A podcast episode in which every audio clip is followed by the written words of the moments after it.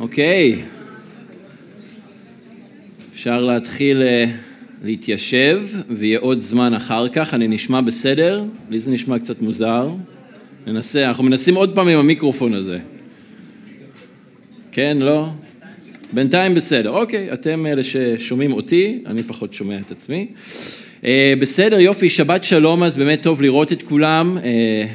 הרבה מהאורחים וחברי הקהילה שנמצאים כאן, אז אה, ברוכים הבאים שוב. אה, ואנחנו אה, השבת ממשיכים עם הסדרה שלנו בשנייה לטימותאוס, אז אתם יכולים לפתוח כבר את ספרי הכתובים שלכם, את הטלפונים. מי שאין לו ספר כתובים, אז יש לנו גם כאן בארון, מי שרוצה לקחת, תפתחו כבר לשם. אנחנו בתחילת פרק ב' היום, אנחנו נהיה בפסוקים 1 עד 7. ואם אנחנו נזכר לרגע, האיגרת השנייה לטימותאוס, איגרת מאוד אישית בין שאול לבנו הרוחני טימותאוס, שבו הוא בעצם מעביר לטימותאוס את השרביט. אה, הוא יודע שהסוף שלו מגיע והוא מעביר את השרביט לטימותאוס והוא מעודד אותו מאוד במהלך כל האיגרת, ממש מההתחלה ועד הסוף, להמשיך ולהתקדם, לא להרפות מהאדון, לא להרפות מהקריאה שלו באדון, לא להרפות מהשירות שאלוהים קרא אותו אליו. ואנחנו ראינו את זה בשבוע שעבר גם במיוחד עם ההפצרה של שאול אה, אל תימותאוס להחזיק במתכונת הדברים הבריאים ולשמור את הפיקדון, להחזיק ולשמור. אלה היו שני הפעלים שדיברנו עליהם בשבוע שעבר.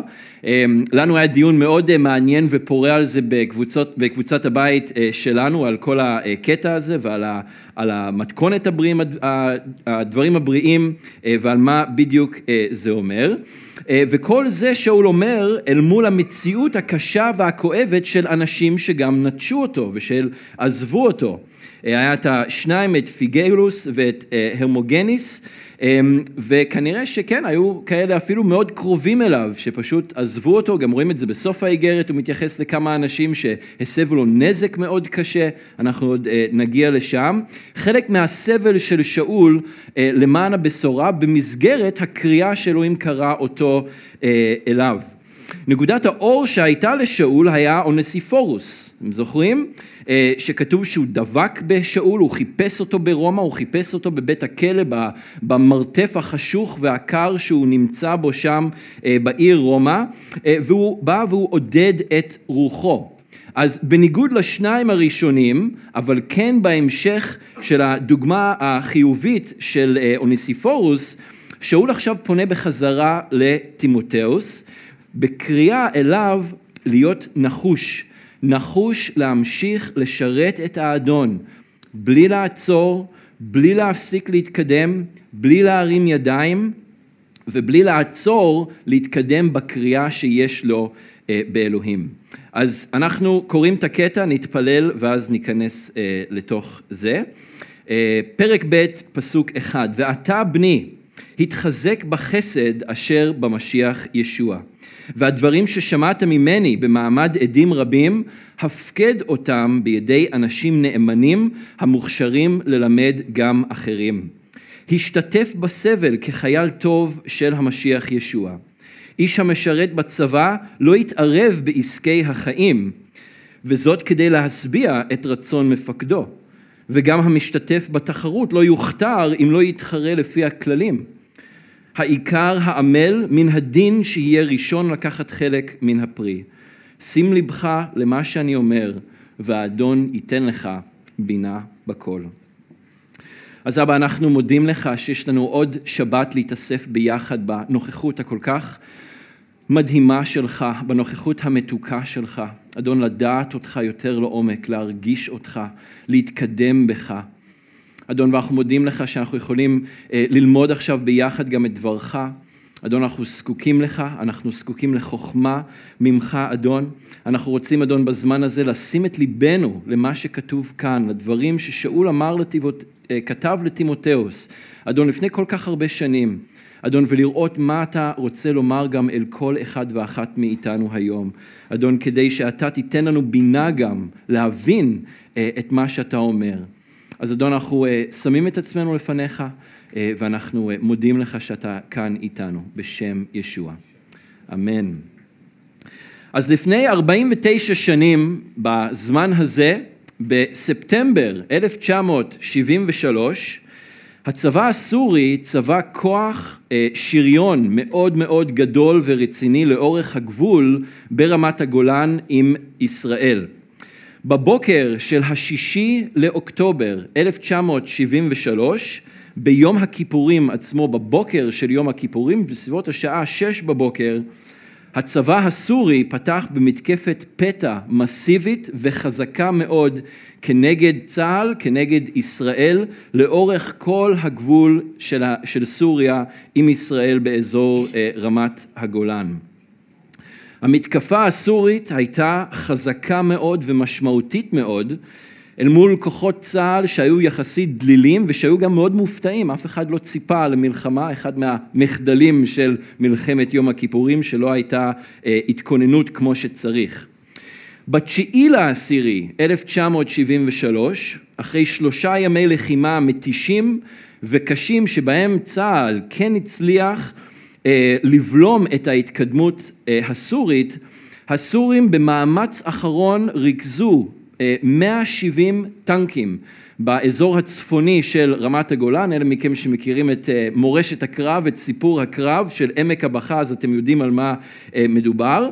הם ריכזו 170 טנקים באזור של עמק הבכה, שזה בין החרמונית לבוסטר, אם אתם מכירים את השמות של הטילים שם בגולן אה, של ימינו, וזה כדי לרכז מאמץ ולהבקיע או לפרוץ את קו ההגנה של ישראל.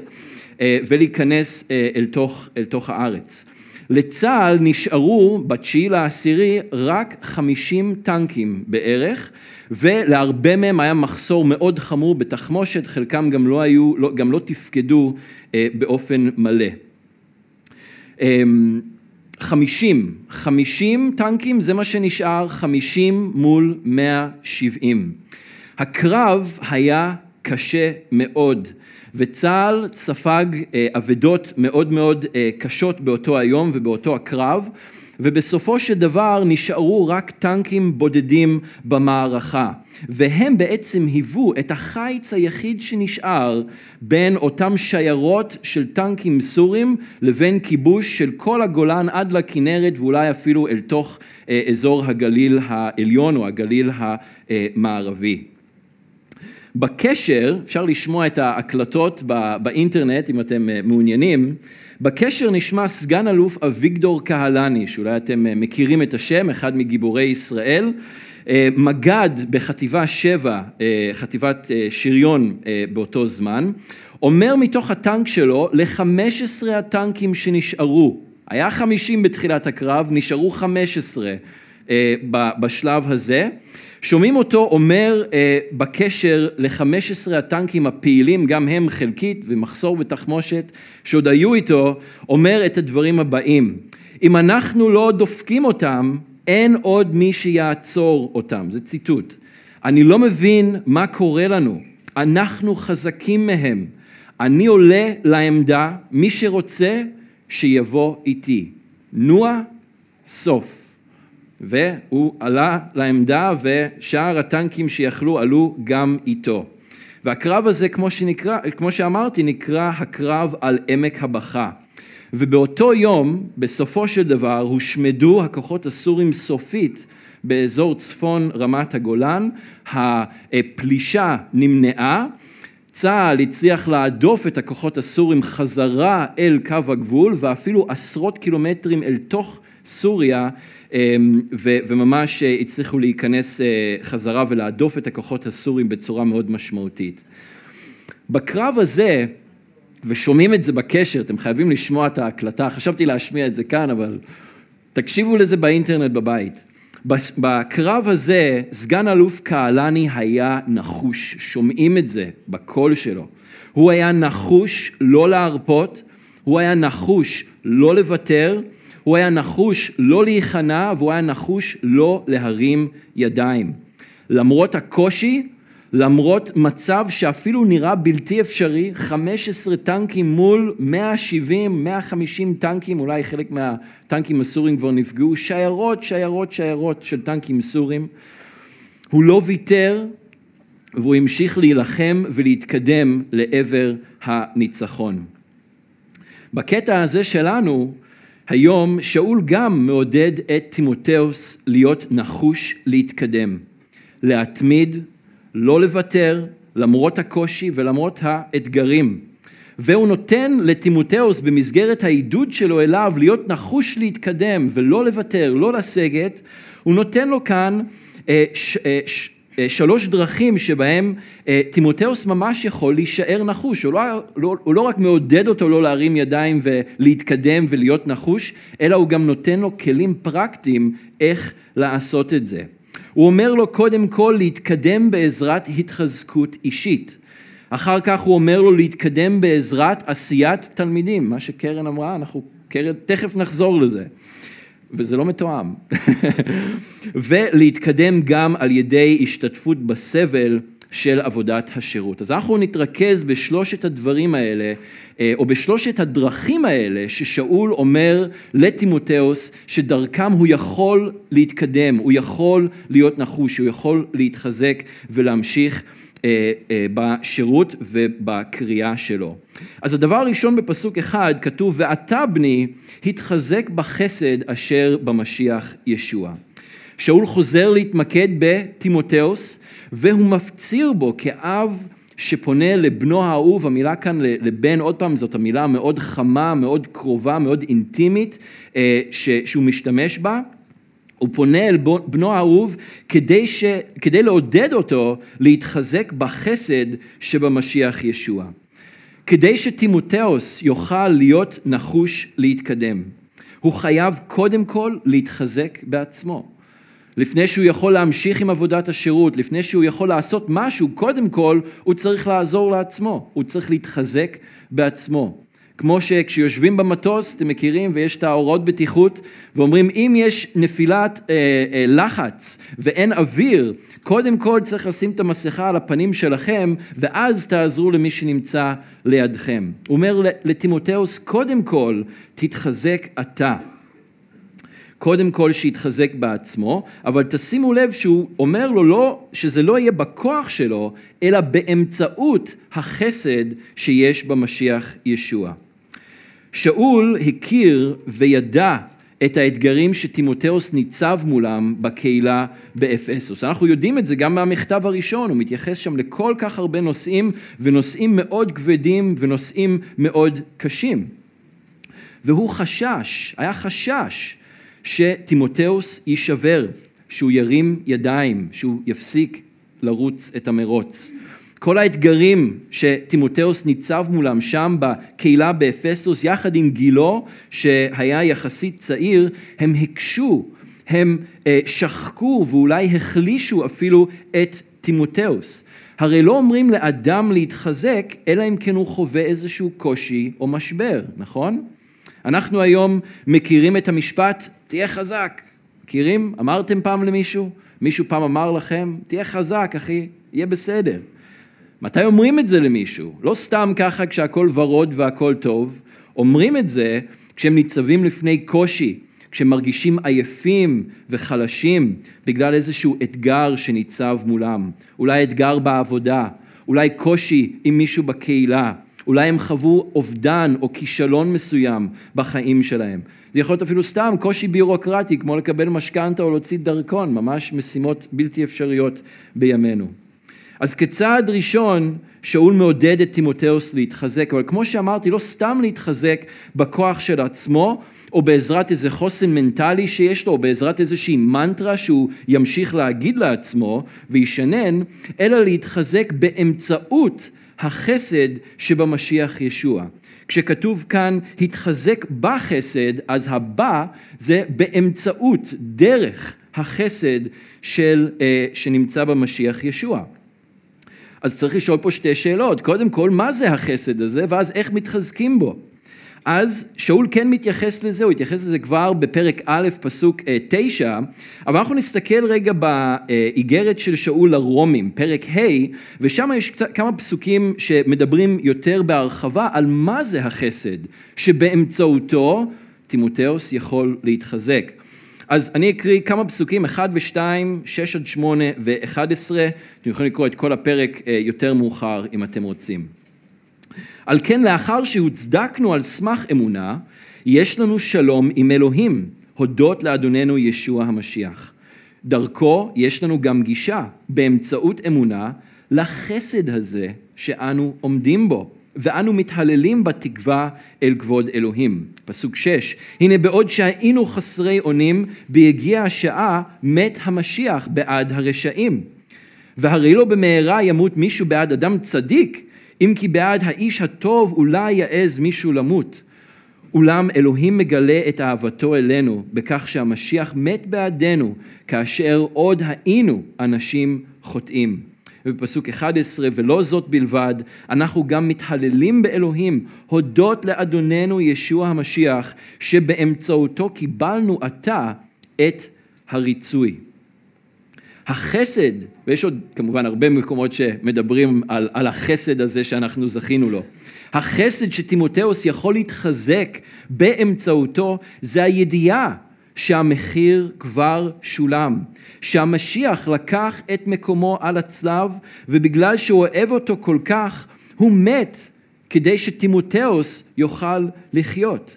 זה האהבה של המשיח, החן שבא מהמשיח, הידידות שיש עם ישוע, הריצוי שיש לאלוהים דרכו ומעמד הבנים שטימותאוס זכה לו, שהוא קיבל בזכותו. אתם מכירים אולי בקרב אה, החסידים, במיוחד עם אה, אה, ש"ס, רואים תמונה של הרב עובדיה, ומה רשום מתחת? זכותו תגן עלינו, נכון? מכירים את זה? אולי כן, אולי לא.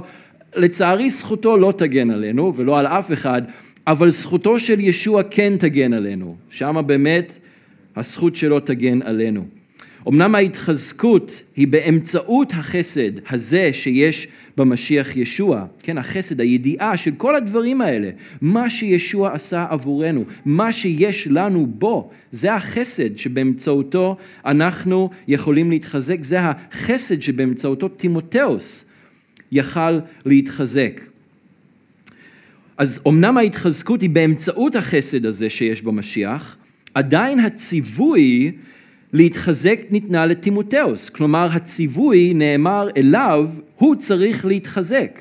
אז אוקיי, זה החסד שיש, או זה החסד שבאמצעותו מתחזקים, אבל איך עושים את זה בפועל? אולי אתם שואלים, וזאת השאלה השנייה. איך הוא יכול להתחזק באמצעות החסד שיש במשיח?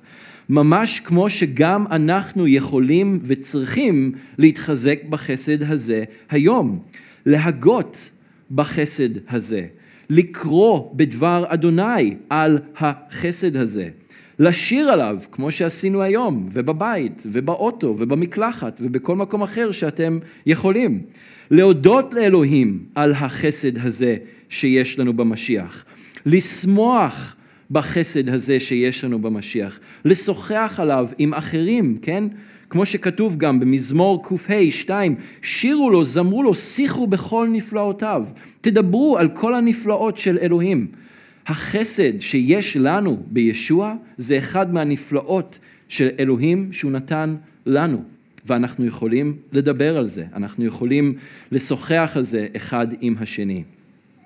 אז זה היה הדבר הראשון ששאול אומר לטימותאוס לעשות, תתחזק באמצעות החסד שיש במשיח ישוע, וזה יעזור לך להישאר נחוש, וזה יעזור לך להתקדם. הדבר השני שיאפשר לטימותאוס להתקדם בנחישות, זה בכך שהוא יקים תלמידים ויעביר את תבנית הדברים הבריאים שהוא שמע משאול הלאה לדורות הבאים שיבואו אחר כך. והדברים ששמעתם ממני במעמד עדים רבים, הפקד אותם בידי אנשים נאמנים המוכשרים ללמד גם אנשים אחרים, בפסוק שתיים בקטע שלנו. בדיוק כפי ששאול שפך את עצמו אל תוך תימותאוס, מצא את תימותאוס, לקח אותו וממש שפך את עצמו לתוכו, תימותאוס נקרא גם כן לשפוך את עצמו לאחרים, למצוא אחרים שיכולים לקבל את הדברים האלה והם גם בתורם להעביר אותם הלאה. תשימו לב שכאן יש בעצם ארבע דורות של מאמינים.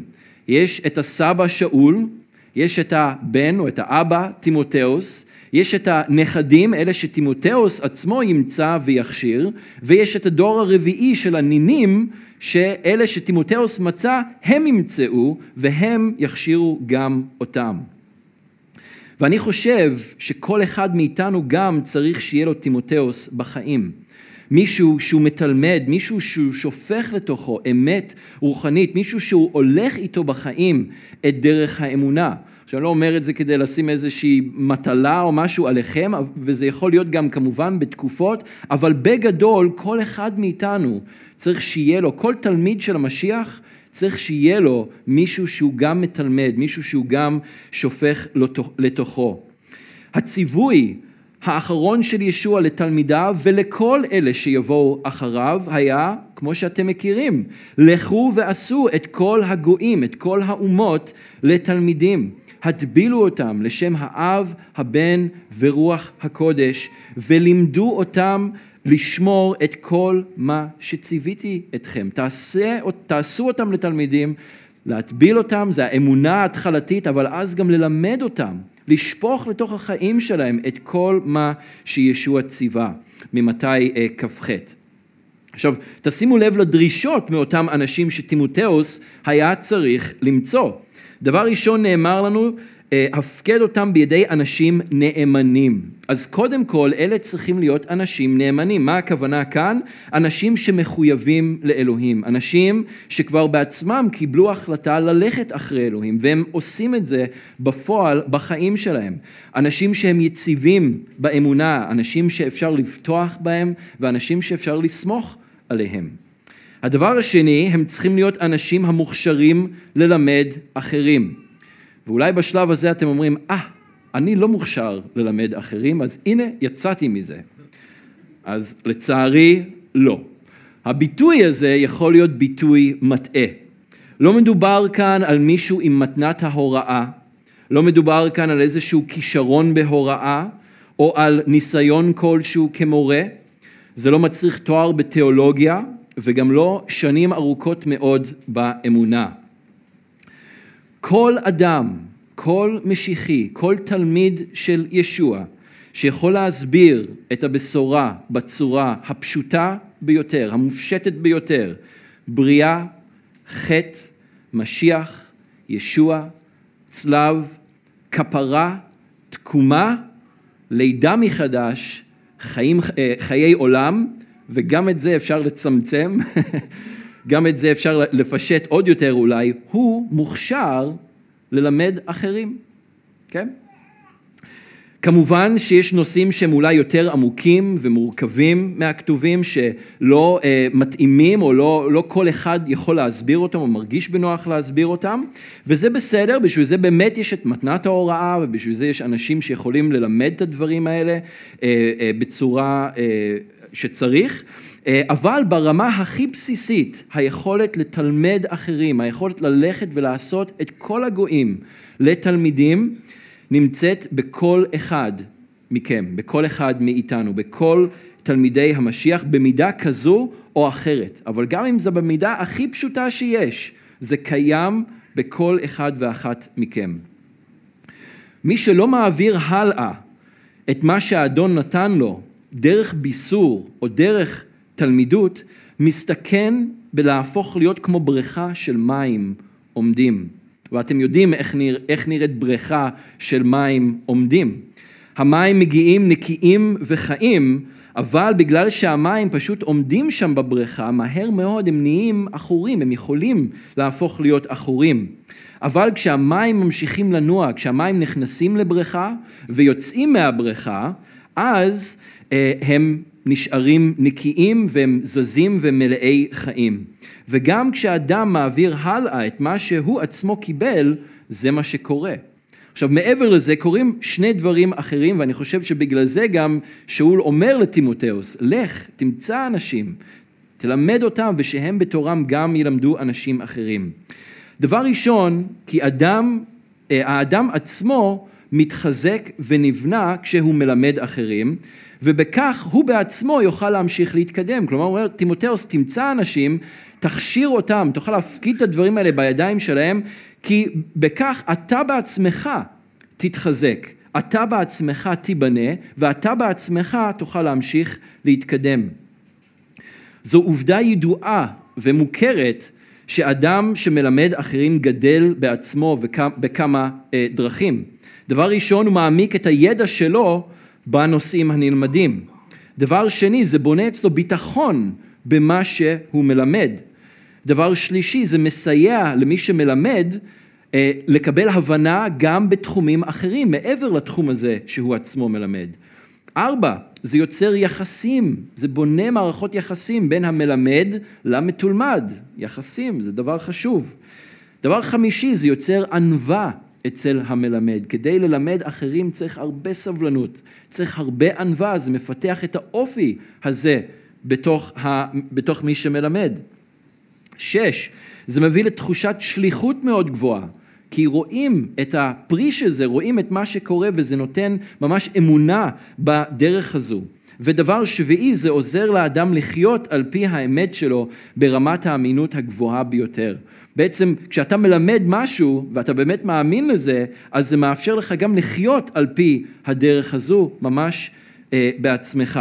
עכשיו אלה דברים שבכלל בעיקרון, לא, אני לא לקחתי אותם מהכתובים, לקחתי אותם מאתר שמדבר על, ה, על היתרונות שיש בלהיות מעורבים בלימוד של אנשים אחרים. אבל העקרונות האלה קיימים בדיוק אותו דבר גם כן בדבר אלוהים. אני לא אעבור על כל השבעה, אבל במשלי פרק י"א, 24-25 כתוב, יש מפזר ונוסף עוד. מי שמפזר, מי שנותן, בסוף נוסף עוד, בסוף הוא מקבל יותר. וחוס, וחוסך מיושר אך למחסור. נפש ברכה תדושן אה, ומרווה גם הוא יורה. מי שמברך אנשים אחרים, מי שמרווה אנשים אחרים, בסופו של דבר הוא גם כן יורה בעצמו. גם בלוקאס ו' 38 ישוע אמר, תנו ויינתן לכם. מידה יפה, דחוסה, קדושה ושופעת ייתנו בחיקכם, כי במידה שאתם מודדים יימדד לכם.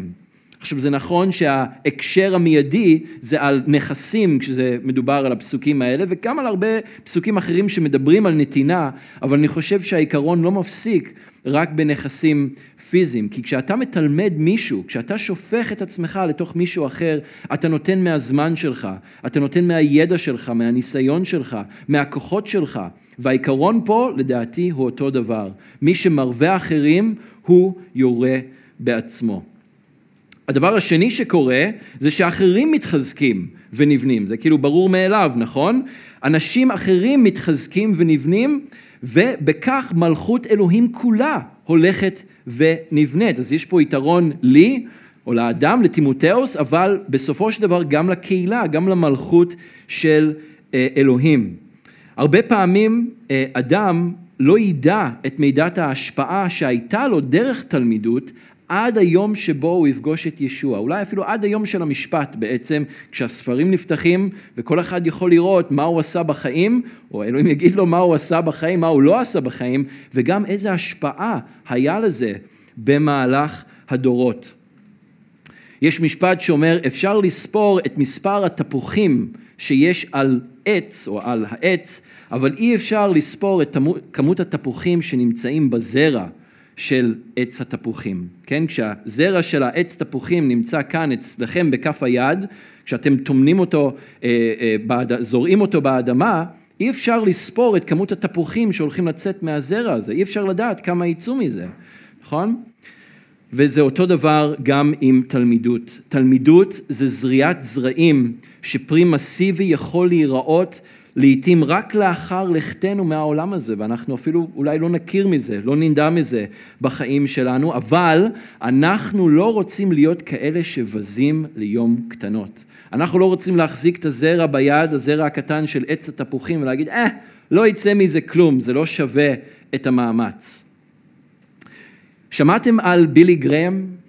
תרימו ידיים מי ששמע. אוקיי, רוב הקהילה. יופי.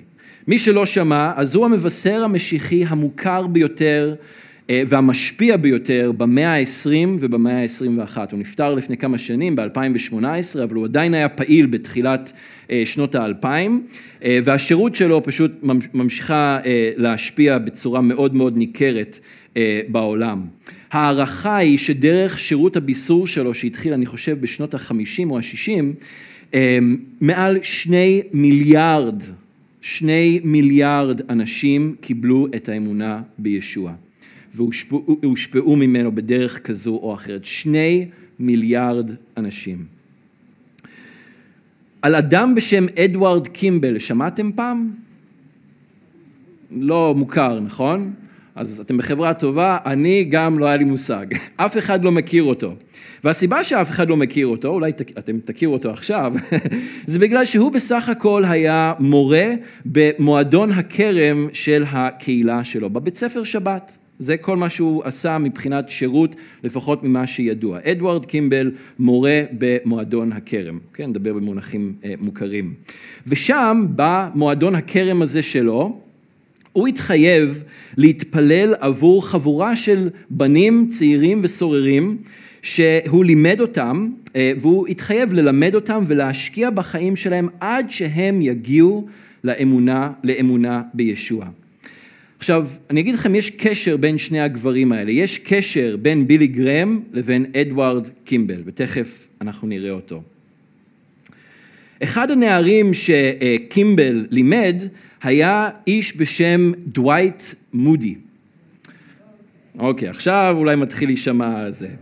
קימבל היה, או מודי היה אחד מהנערים האלה, וקימבל הביא את מודי לאמונה בישוע, ומודי, מי שמכיר, גדל להיות גם כן מנהיג משיחי מאוד מוכר, מאוד משפיע, אה, איש עסקים גם מאוד מוצלח, יש בית ספר תנכי אה, מאוד מוכר ומצליח בארצות הברית, יונתן אה, למד שם, אולי יש פה אחרים שגם למדו שם, והבית ספר הזה, הוא גם נטע אותו, הוא ייסד אותו, והוא עד היום נושא את שמו.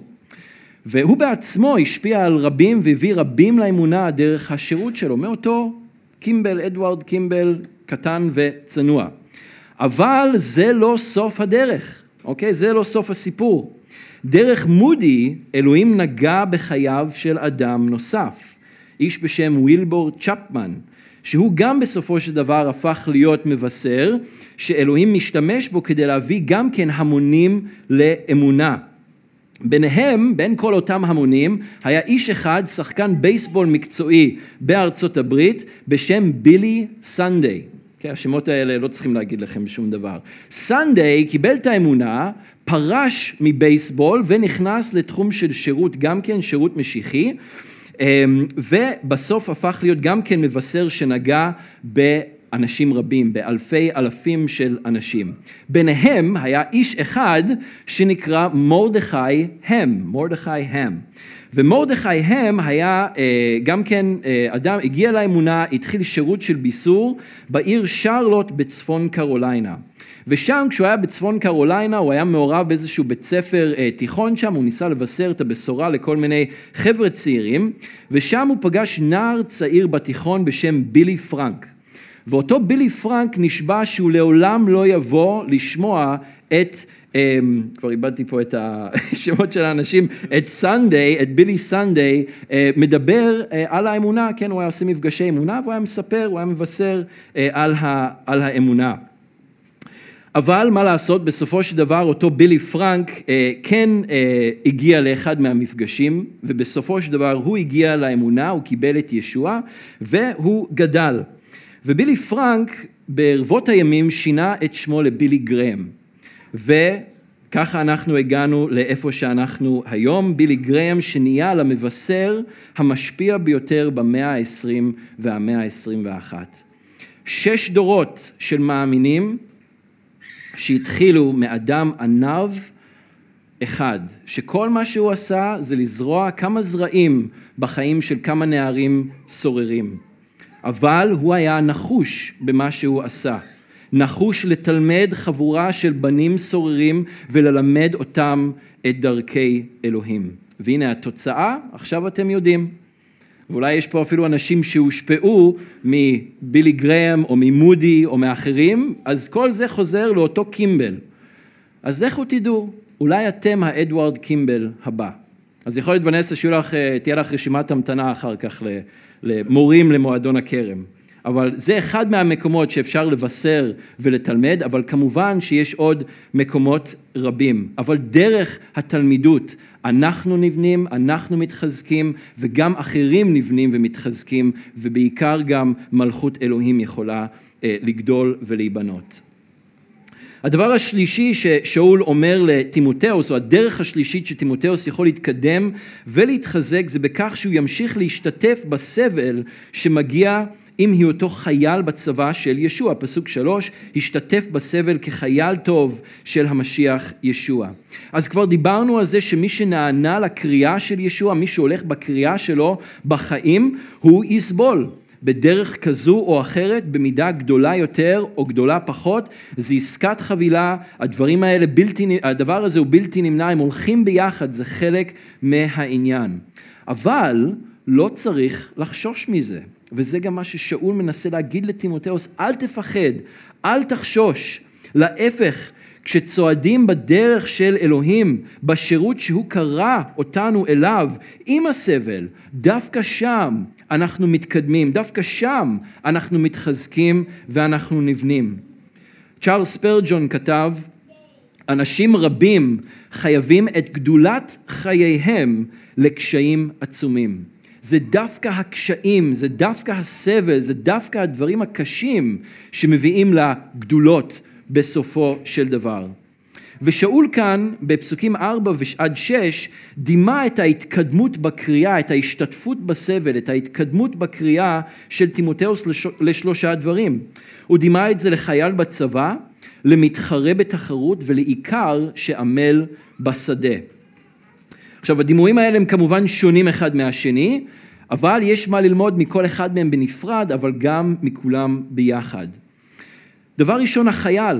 חייל שמשרת רק אדון אחד, המפקד שלו.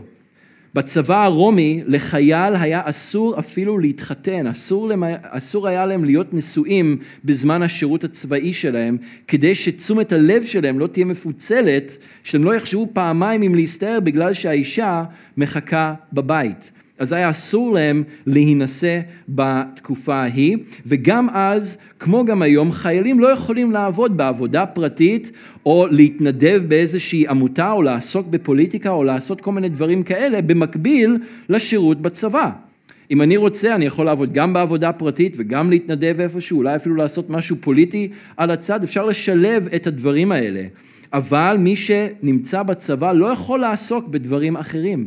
חייב להיות נתון אך ורק לרצון של המפקד שלו. העיסוק כחייל דורשת נאמנות ומסירות מאוד גבוהה, אפילו מוחלטת, וככה זה גם מהמשיחי עם ישוע. המתחרה חייב להראות משמעת ולהישמע לחוקים. במשחקים האולימפיים שהתחילו אז ביוון בעת העתיקה והמשיכו גם בעולם הרומי, הם כללו אימונים פיזיים מפרכים וקשים במיוחד, דרישות תזונתיות קפדניות ומגבלות חברתיות קשות.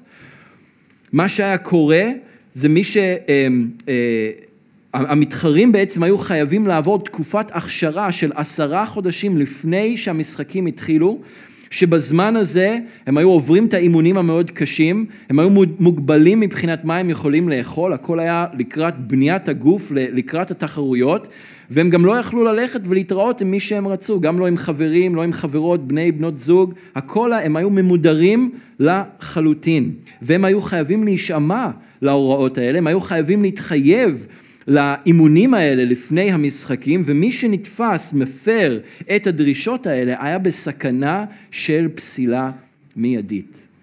וגם בחיים של המשיחי יש לנו דרך צרה ללכת בה, הדרך היא צרה. יש חוקים, כן? יש חוקים של המלך, בכל מלכות יש חוקים, וזאת הדרך שגם אנחנו צריכים ללכת בה. העיקר חייב לעמול בשקידה בשדה שלו בכל תנאי מזג האוויר השונים. הוא לא יכול להגיד, טוב, היום בבוקר נורא קר, אז אני פשוט אשאר פה מתחת לפוך. הוא לא יכול להגיד כשיש שרב בחוץ, טוב, נורא חם היום, אז אני אשאר ואני אשב לי מתחת לעץ בצל. הוא לא יכול להגיד כשיורד גשם בחוץ, טוב, לא בא לי להירטב היום, אז אני אשאר כאן בבית במחסה. העיקר חייב בשקידה להיות בשדה שלו בכל יום, ולתת תשומת לב תמידית וגדולה מאוד למה שמתרחש בשדה שלו. החל מהאדמה והשלב שהוא מאבד את הקרקע ועד שהוא קוצר את היבול בסוף ומכניס את זה לתוך האסמים שלו. כמובן שבמהלך התקופה הזו הוא גם חייב להיות מאוד מאוד סבלן, בגלל שהקציר או היבול לא קורה בין לילה. הוא זורע את הזרעים, הוא מחכה הרבה מאוד זמן עד שהוא יכול לקצור את הפרי של העמל שלו. וככה זה גם באמונה. התשומת לב שנדרשת היא גדולה. זה מצריך את העבודה התמידית הזאת בכל התנאים השונים, ואנחנו חייבים את הסבלנות הזאת. כי הרבה פעמים הפרי, לרוב הפרי לא נראה בין לילה. זה לא אני זורע בערב ובבוקר כבר אני רואה פרי, ממש ממש לא.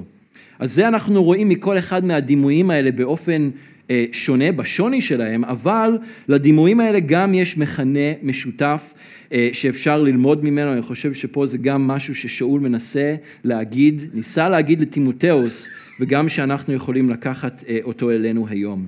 כל התפקידים האלה, גם החייל, גם המתחרה וגם העיקר, כולם דורשים את הנחישות הזאת ששאול מנסה לדחוף ולהגיד לטימותאוס. כולם דורשים נחישות, כולם חייבים להמשיך ולהתקדם, בכולם הם לא יכולים להרפות והם לא יכולים לסגת אחורה.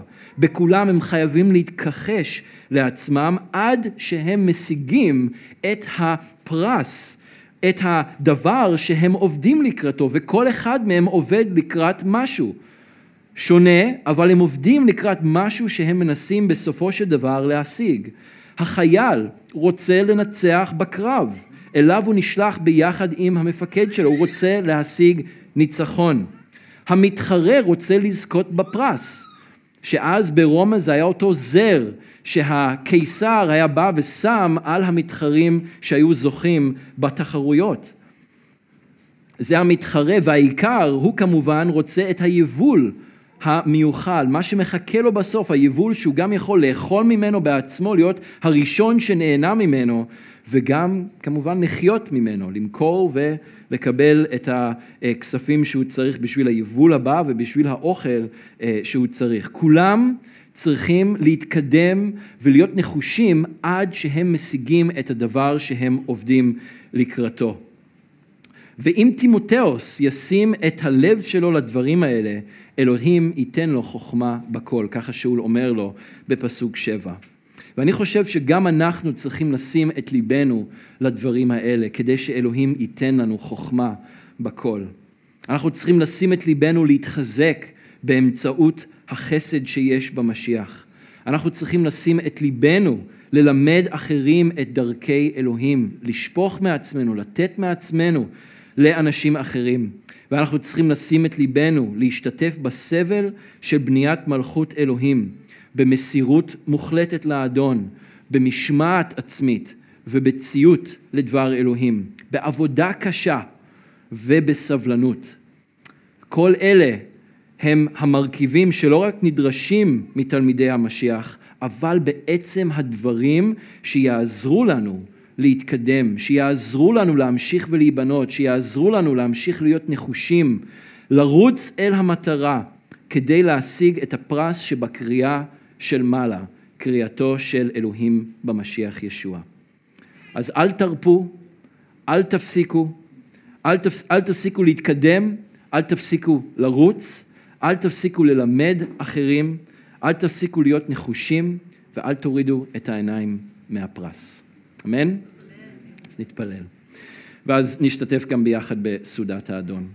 אדון, אנחנו אה, מודים לך על החוכמה שאתה נותן לנו.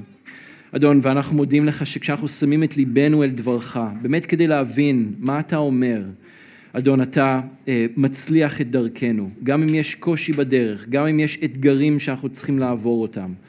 אדון, אנחנו יודעים שהדרך שלך היא דרך אמת. אנחנו יודעים שהדרך שלך עבורנו מובילה לחיים. אדון, אנחנו יודעים שצרה היא הדרך שמובילה לחיי עולם.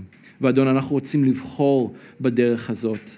אדון, אנחנו רוצים ללכת בדרך הזאת, ולא רק ללכת בדרך הזו, אלא לרוץ בה. אדון, ולרוץ בה בנחישות, לרוץ בה בדרך שאנחנו כל הזמן מתקדמים הלאה אל עבר מה שיש לך עבורנו. אדון, אנחנו לא רוצים להאט, למרות שצריך לפעמים להאט. אנחנו לא רוצים, אדון, לסגת לאחור, אנחנו לא רוצים להרפות את ידינו מעשיית הטוב.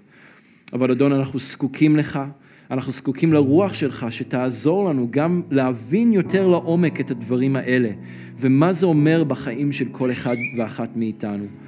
אדון, אני מתפלל שתספק לנו ותביא אל דרכנו תימותאוסים שונים שאנחנו יכולים לזרוע אל תוך החיים שלהם. תפקח את עינינו לראות מי הם האנשים האלה, איפה יש את ההזדמנויות האלה, כאן בתוך הקהילה וגם אפילו מחוץ לקהילה.